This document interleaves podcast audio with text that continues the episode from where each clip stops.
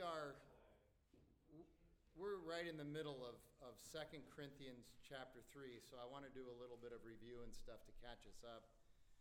Also, I want to read some from Exodus 34, chapter 34, to give us some context as well for what Paul is going to be talking about. So I want to start uh, with where we left off last was we had gotten through chapter 3, verses 1 through 6. So I want to just read 1 through 6 again uh, to kind of get us up to speed with what Paul is saying, and then we'll get started on that. Uh, so Paul writes at the beginning of chapter 3, Are we beginning to commend ourselves again? So uh, just, just like I said, a lot of review. Uh, Paul, Paul's favorite churches, I would argue, would be Philippi and, and Ephesus. But Corinth, even though he's deeply involved with Corinth, he helped plant Corinth, quite a difficult relationship between the Apostle Paul and Corinth. He's struggling to get them to understand uh, that the gospel is everything in Corinth. They keep trying to bring in all of this uh, temple stuff, pagan stuff, idol worship, all that stuff.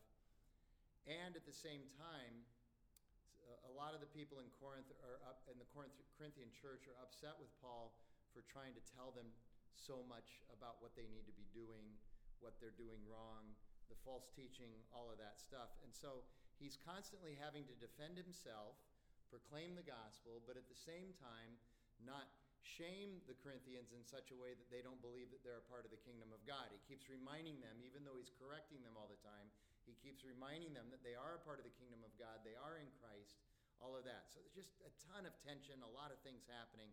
And so he says here, Are we beginning to commend ourselves again? Because they've been he and his friends have been, Luke and Timothy and all them, have been, Silas, have been accused of constantly putting themselves up and exalting themselves to the Corinthians, which they have not, but the Corinthians have interpreted it that way. So he's just trying to calm them down again. He says, You yourselves are our letter of recommendation written on our hearts to be known and read by all. So he's saying the fact that there's a church in Corinth is our commendation, is our recommendation. That, and that's enough.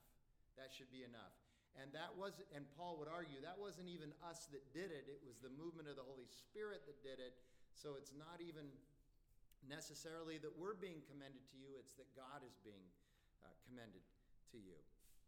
Uh, so, verse 3 And you show that you are a letter from Christ delivered by us, written not in ink but with the Spirit of the living God, not on tablets of stone, but on tablets of human hearts. So you can see there he begins to introduce uh, the idea of the Ten Commandments and the tablets and all of that, which we're going to get into much more deeply in the rest of chapter uh, 3 when we get to uh, verse 7. Such is the confidence that we have through Christ toward God that we are sufficient in ourselves to claim anything as coming from us, but our sufficiency is from God, who has made us sufficient to be ministers of the new covenant, not of the letter, but of the Spirit. For the letter kills, but the Spirit gives life. So again, he's saying this is all about God and what he's done in, in Corinth, not us, but you still have to be obedient to the gospel. So he's trying to make that case. So now, verses 7 through 11 are a reference to Exodus 34 29 through 32, and, and verses 12 through 18, which takes us through the rest of chapter 3, are a reference to Exodus 32, 34, uh, 33 through 35. So, what I want to do is just read that entire passage from Exodus as our background for what happens next. So, this is Moses going up on Mount Sinai to get the Ten Commandments. And Paul is trying to uh, is going to try to explain how the gospel is better than the law. It's better than the Ten Commandments. Not that the law is bad, the law is good, it's just the gospel is better. So, so uh, in, in Exodus 34, when Moses came down from Mount Sinai with the two tablets of the testimony in his hand as he came down from the mountain, Moses did not know that the skin of his face shone because he had been talking with God. So his face is all lit up because he's reflecting the glory of God, being in God's presence, getting the Ten Commandments. Aaron, Moses' brother, and, and the chief of the priests at the time. And all the people of Israel saw Moses, and behold, the skin of his face shone, and they were afraid to come near him. But Moses called to them, and Aaron and all of the leaders of the congregation returned to him, and Moses talked with them. Afterward, all the people of Israel came near, and he commanded them all that the Lord had spoken with him on Mount Sinai. And when Moses had finished speaking with them, he put a veil on his face. His face was so bright because of the reflection of the glory of God. Verse 34 When uh, Moses went in before the Lord to speak with him, he would remove the veil until he came out. And when he came out and told the people of Israel what he, what, what he was commanded, the people of Israel would see the face of Moses, that the skin of Moses' face was shining, and Moses would put the veil over his face again until he went in to speak with him. Now, admittedly, what we're about to get into may seem a bit technical, and I hope that I can, uh, you know, sort of boil it down to what the essentials are. So let's read now chapter 3 of 2 Corinthians, verses 7 through 11, and try to explain that. Now, if the ministry of death, carved in letters on stone, now right out of the gate, you, you realize he's calling uh, the Ten Commandments the ministry of death. Does that not sound a little bit negative? That sounds a little bit negative. It sounds like he's being really, he's really has a problem with the law.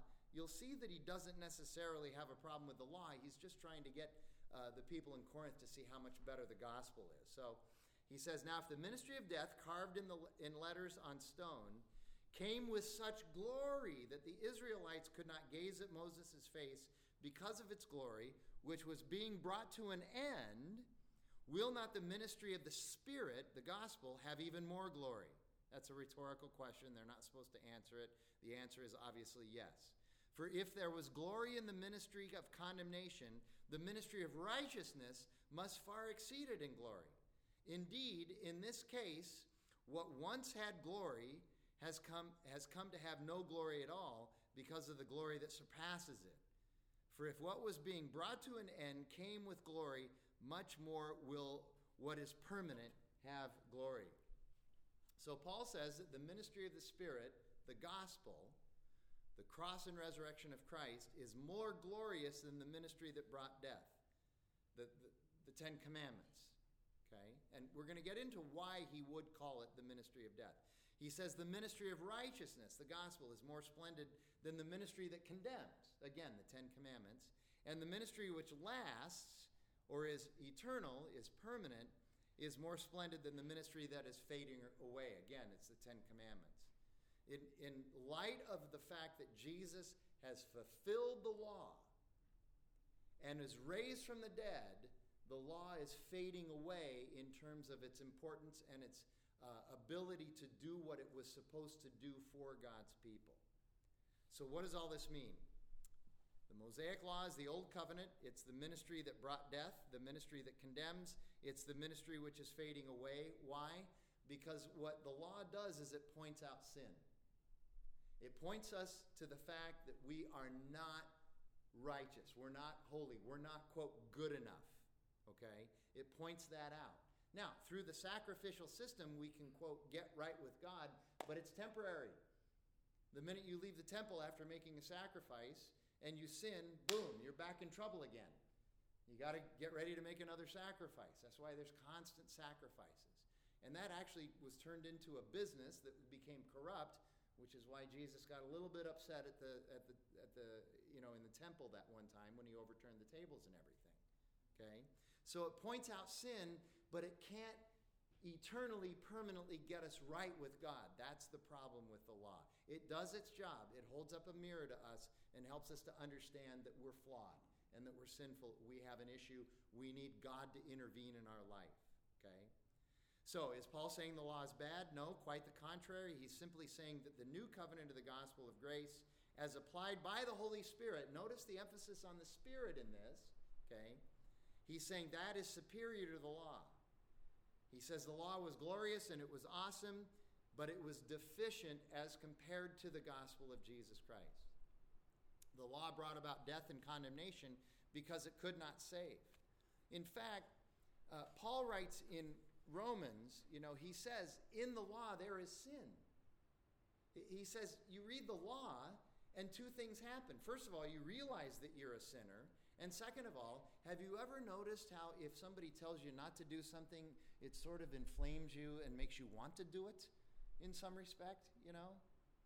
Uh, I, I, just think about the Garden of Eden. A lot of people have this idea in their mind that the Garden of Eden was like an acre and it was maybe 12 trees, and so that one tree of the knowledge of good and evil was always right in front of them.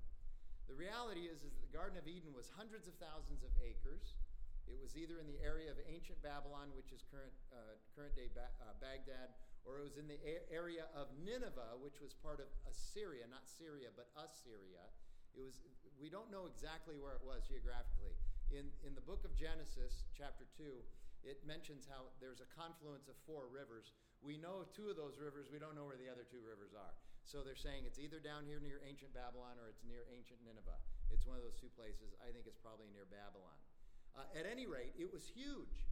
And so what we have to remember is that that one tree of the knowledge of good and evil, it's described in Genesis chapter 3 during the fall as that tree that's in the midst. In the ancient Hebrew, that literally means way over there out of your sight. So it's not like Adam and Eve were walking by the forbidden fruit every day. It wasn't until Satan drew their attention to it that they started going, hmm, maybe God's holding out on it. Have you ever thought about that? You, you you start to, that thought comes in your mind, you start to contemplate sin, and one of the first things you do is you begin to think, I wonder if God's holding out on me, and this isn't going to be that big of a deal to him. He probably won't even notice. Okay? And, and that's how we start moving toward it. So Paul says, in the law there is sin. It points out that we're sinners. It also sort of inflames that natural desire for us to sin. That's one of the problems uh, with the law. And so the law merely exposes our sin and inflames our sin and the death that we live with. But the point is to make sure that we're pointed toward God.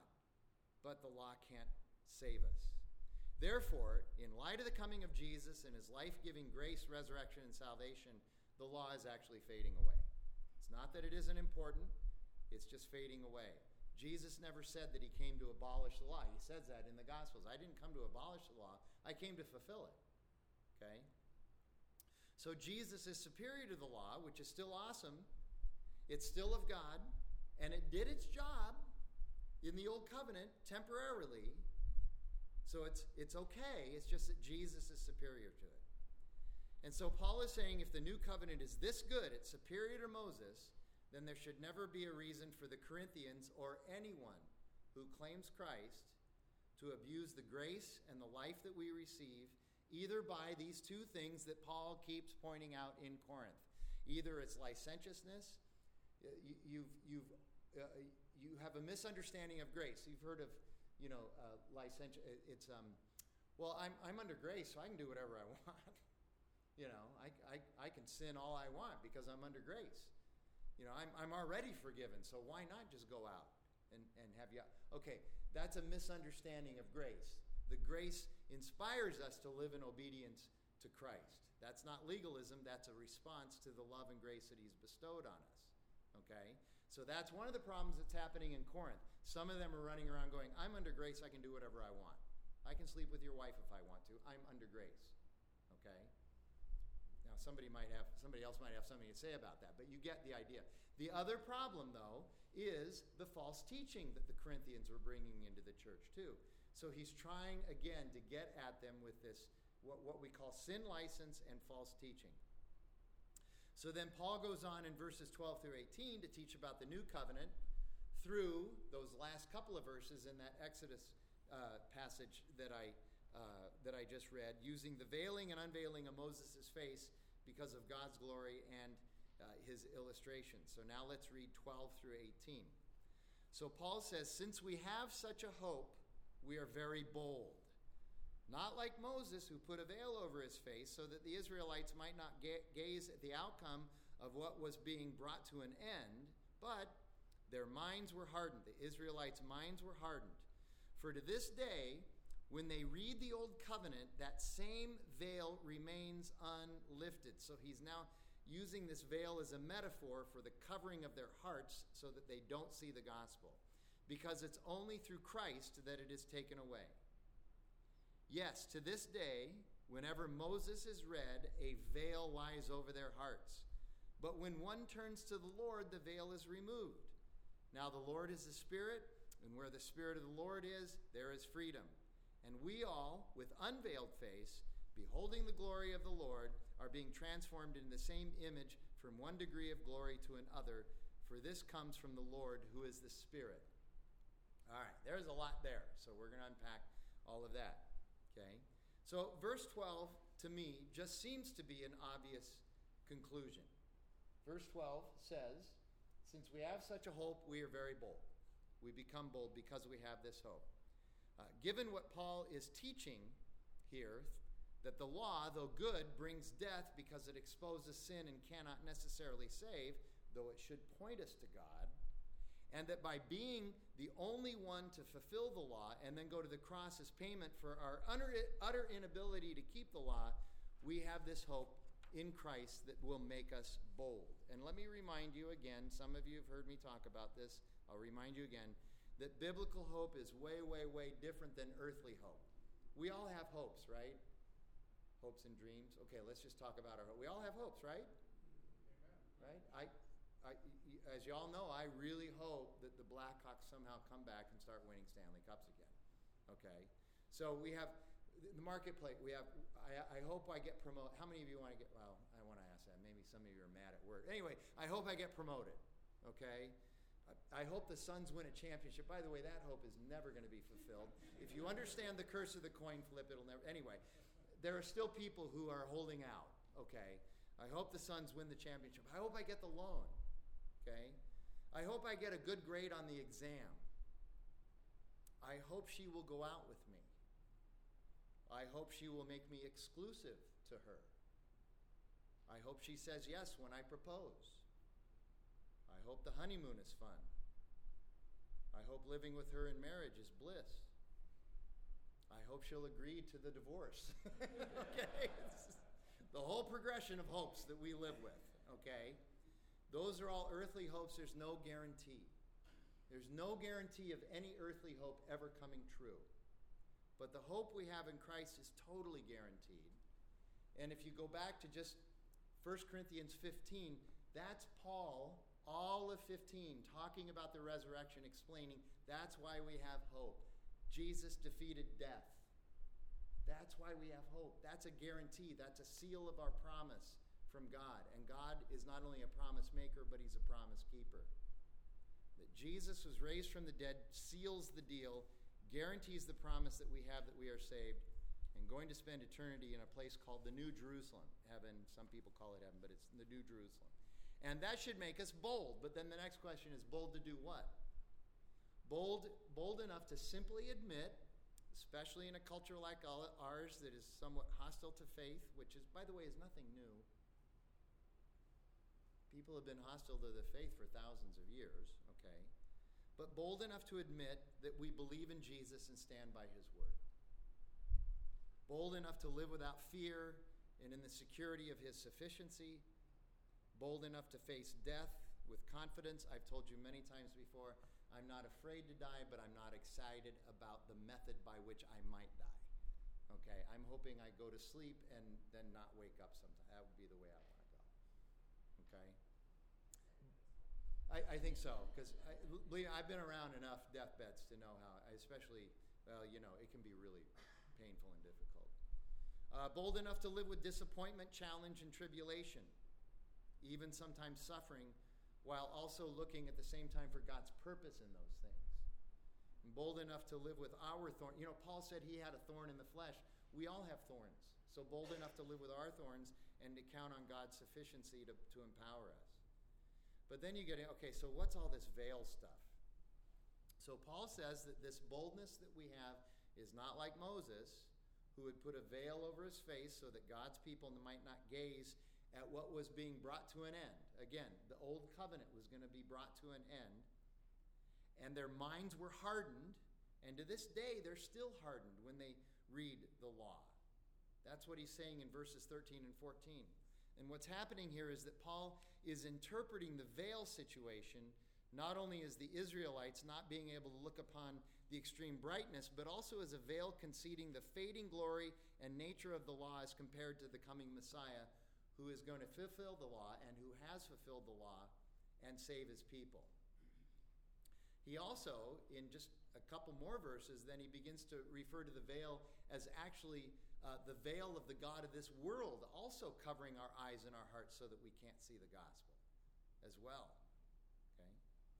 And so the people harden their minds against this because they are sold on the law as a way of life, even it is, as it is fading and unable to do what Jesus uh, does for us. And by the way, I would argue here that it's not only the Mosaic law that they're counting on, but it's also the, our own laws that we come up with. Maybe we have no idea what, especially in our culture today. Have you ever asked anybody to name the Ten Commandments? I, I'm not talking about anybody off. The, I'm talking about somebody in church somebody who claims Christ. Okay, have you ever asked them to name the Ten Commandments? How hard it is for them to do that? Um, I, you know, I teach at GCU. I actually asked that question in my class. I teach in the College of Theology at GCU, so this is not business class or something. So these are these are like seminary students. And I said, all right, what are the Ten Commandments? And, and uh, believe it or not, in 30 seconds we had all 10. I was really impressed. Okay, I bet if I do that at Paradise Valley, my class at Paradise Valley Community College, they wouldn't be able to do that. But at any rate, I was really impressed. But um, people who don't uh, know the law, the Moses, Mosaic law, everybody lives by some sort of a law, right? Everybody's got a, an idea of their morality, right? And, and so what's interesting to me is they come up with their moral code, their own personal moral code, and then when they see that they can't even live up to the moral code that they established for themselves, they can't even live up to that, then they adjust the moral code rather than their behavior. Okay? And so it's even this law that Paul is talking about the, the law of our own personal moral codes that we can't live up to. And he says, even to this day, that's a reference to how the Jews who attend synagogue, when the law is read, have a metaphorical veil over their face and heart and mind that does not allow them to see that the law is, in fact, pointing them to the Messiah, the one who has already come. So even as they are loyal to the law, they are remaining in their sin. So when a person comes to Christ, the veil is lifted, and they see the true eternal glory of the Lord in and through his Son and our Savior Jesus. So Paul uses this teaching in verses 7 through 18 to refute one thing and to set up another one, which we get to in chapter 4. We're going to do the kind of the beginning of chapter 4 um, for the rest of the evening, and then we'll finish 4 and get into 5 next week. So here's the refutation. What he's getting ready to do in chapter 4. Paul is refuting those in the church of Corinth of Jewish ancestry, of which there are many. Not all of them are Gentiles or Greeks. Of Jewish ancestry who are continuing to count on the law as something that has salvific properties to it and therefore teach a false gospel by saying, yeah, you need to come to Jesus, but you also must keep the law to be saved. The combination of the two. And this is nothing new. This is nothing new. It's not uncommon. In fact, when Paul wrote to, uh, to the Galatians, to the church in Galatia, which some would argue is the first letter that Paul wrote, so maybe five years before uh, writing to the church at Corinth.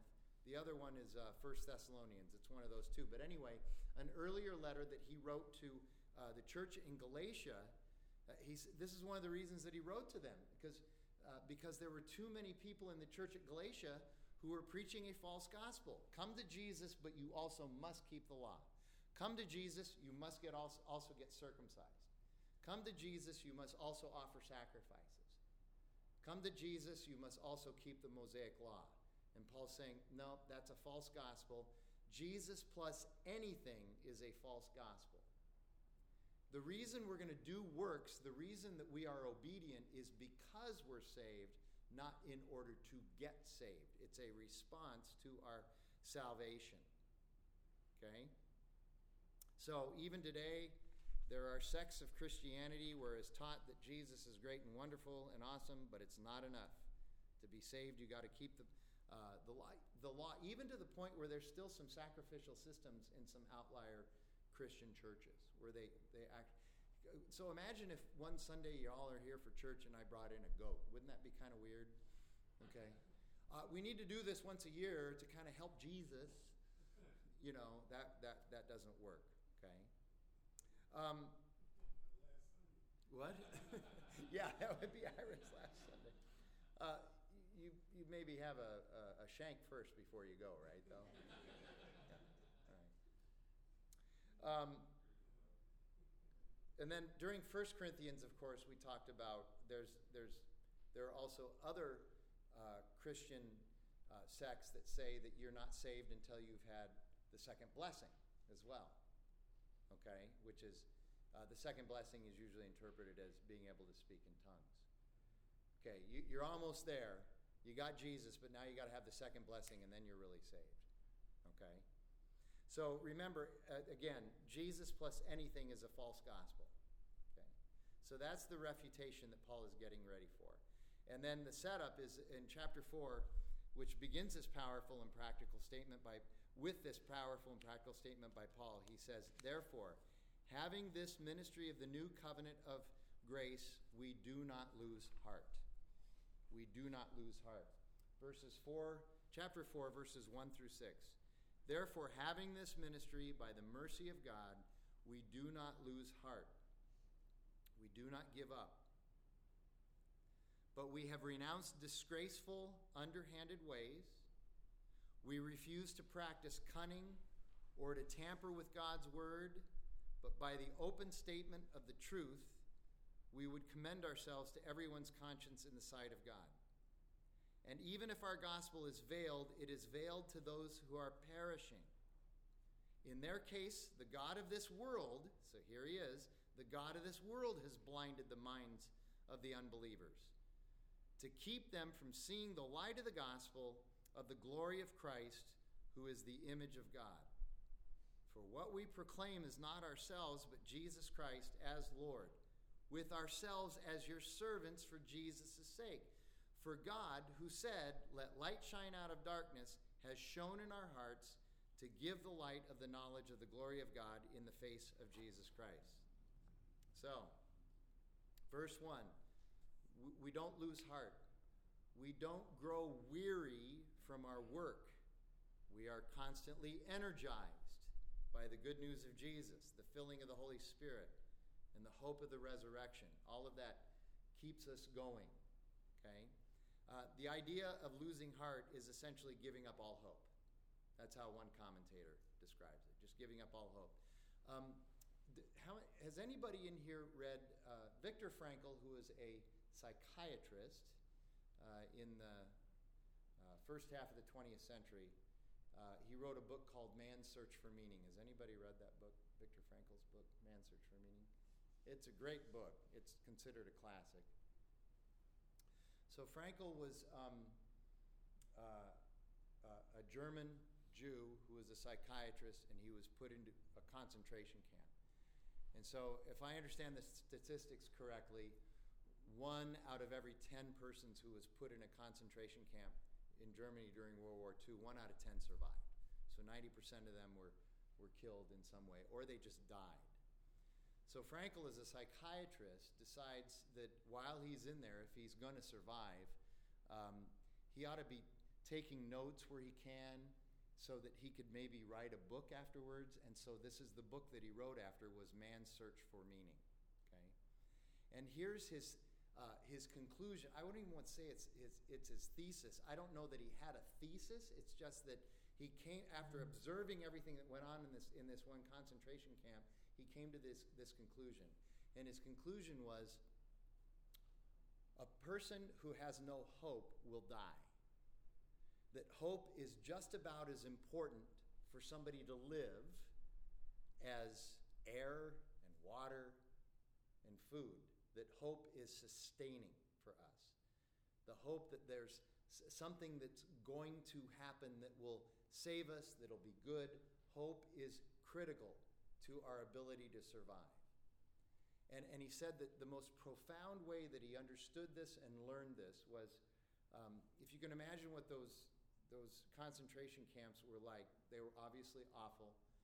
Um, but uh, the German soldiers would smoke cigarettes, and then they would put out the cigarette when they were done with it, and then there would be this sort of quiet but mad scramble to grab the butt of the cigarette because none of the prisoners ever got cigarettes, and so cigarettes were almost like gold there.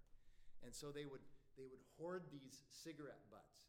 Like if you had eight or ten cigarette butts, which you might be able to get one drag, one puff off of a, uh, off of these little cigarette butts, one little of tobacco.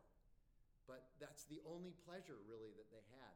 So if you had eight or ten of these and you were saving them, you were considered rich in the in the concentration camp if you had like eight or ten of these little cigarette butts. And you would never smoke a bunch of them. You would smoke one and then you'd save the others and you'd savor it. Okay. He said he saw this over. He and others saw this over and over and over again. Uh, somebody would open up whatever their little tissue or whatever they were keeping their butts in at night before they go to bed, and they'd just smoke them all, and then they'd go to sleep. And he said, probably not going to wake up in the morning because they, that was a sign, an indication that they had given up hope. I'm going to smoke my entire inventory of cigarette butts because I'm done with this. And they wouldn't wake up in the morning. It was fascinating to read about. And so his conclusion, his observation is that if you don't have hope, you're, it's going to, it's going to be really difficult to sustain life. That's how important hope is. So Paul says we don't lose heart even in the midst of suffering, tribulation, challenges, all of these problems. And, and, and Paul understood all of the tribulation and challenges. When we get to uh, 2 Corinthians 9, it's 10, 2 Corinthians 10, we're going to see him list his resume of oppression and tribulation. And it's pretty long, and I doubt that uh, I, I, bet we could combine all of the oppression and tribulation in this room, and it wouldn't even come close to what Paul faced in his little, uh, his little resume of tribulation. So, verse 2, he says, We don't engage in disgraceful and underhanded ways. They don't practice them. So, what are those? In his words, they do not practice cunning, nor do they tamper with God's word. So, we'll talk about both. So, first of all, cunning Another way to translate that word cunning would be trickery. So, what Paul is saying is that he and his crew, he and his buddies, he and his evangelists are not dependent on persuasive techniques or deception or rhetorical craftiness in their evangelism or, or, or teaching. They preach and teach Christ, and they preach and teach Christ crucified. That's it. Now, that's an echo of 1 Corinthians chapter 2, verses 1 through 5 where he says, We never came to you with um, uh, all of these persuasive techniques. We didn't come to you dazzling you with rhetoric. We just came and said, Here's Jesus. He was crucified and he's raised. That's what we came to you. Um, and it's sad the number of Christian churches in our world now that use these emotive techniques and methods in order to sway people. Uh, some of you remember Cody Kimmel. Okay, he used to talk about this all the time. He said, he said, "Oh yeah, I you know he studied music theory and all that." So he said, "Oh yeah, we could we could figure out how to do songs that raise and lower people's emotions and put them on that emotional uh, ride, and we can do that if we want, but that's just manipulation. That's why we're very concerned about the theology in the songs and not necessarily the undulation of the songs. Okay, uh, so but then there's the whole light thing. People use lights Anybody been to a church with smoke machines? Because you know that's something now too. Smoke machines, colored smoke machines. It's like everybody's vaping, but not really. um, theologically inept songs, uh, narratives that are not tied to biblical theology. Okay. Um, there's no dependence on the Spirit of God to do the work on whom He chooses when you when you have to start doing that. So you're not depending on the Spirit of God anymore. You're just de- depending on your own cleverness, your own manipulation. And so our, our call is to be faithful, obedient, and willing to trudge in the process. Willingness to trudge.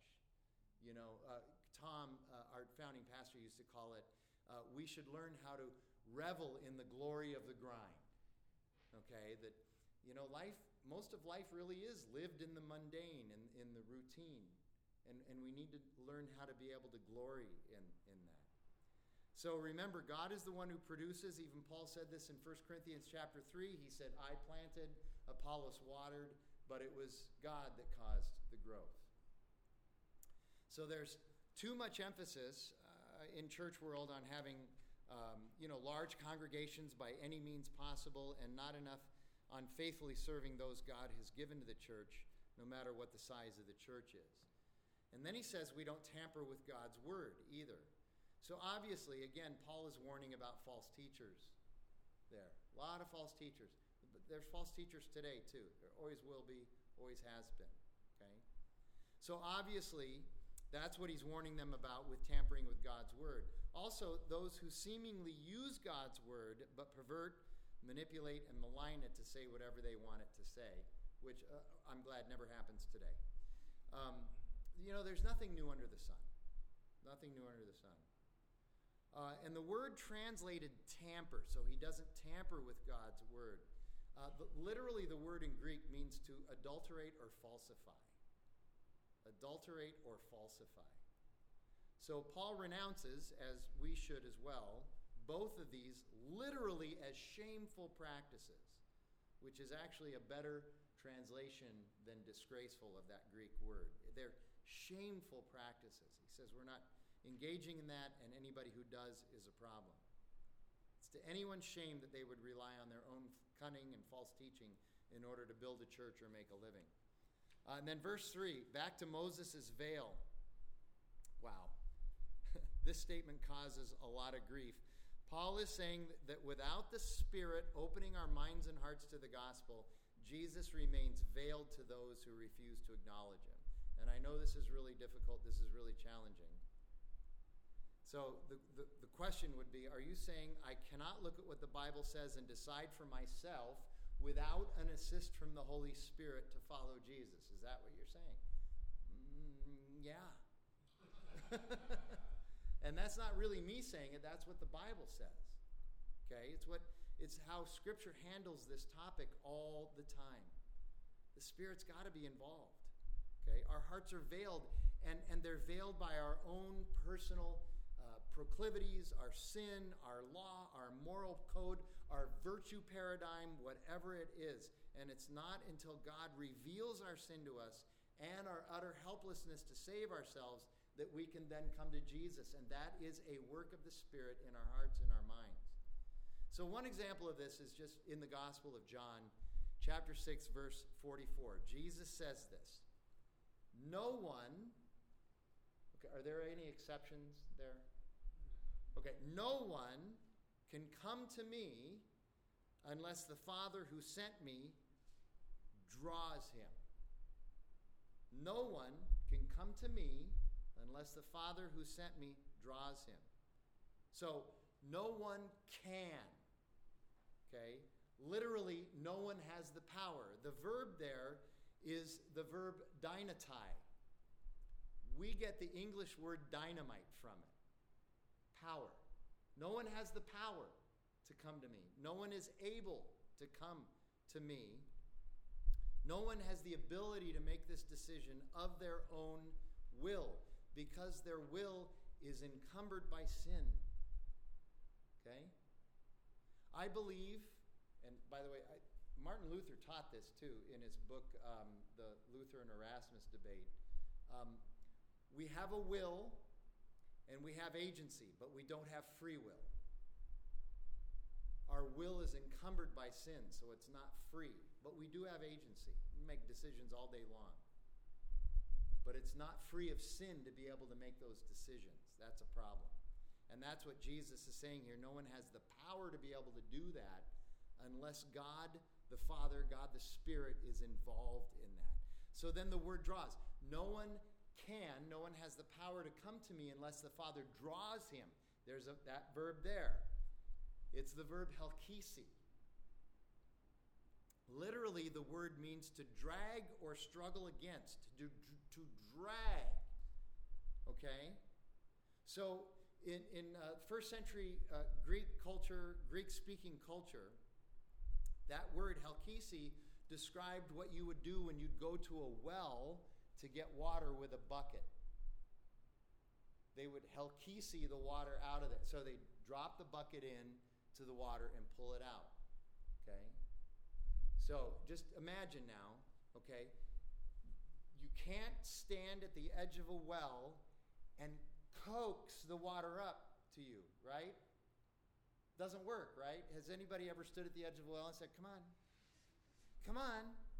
You know, no, you have to go get the water. That's what that word draw means. That word is also used in relationship to going and finding treasure and digging it out of something. So it's actually going and taking and pulling and pulling it out. Okay?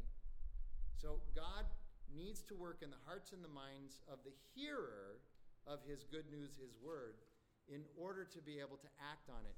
And I will tell you, that was true for me too. I mean, I, I, I can say that that I, I didn't understand it at the time, and it took me a long time to come around to that. And it was only through reading scripture that I was able to come around to it. But I began to understand that wasn't me who was sitting at North Phoenix Baptist Church, whatever it was, 36 years ago. 36 years ago, going, hmm, I'm smart enough to make this decision. It's all me. That wasn't me. That was God's Spirit working on my heart, changing my heart, changing my mind, revealing to me my own utter hopelessness and helplessness apart from Him.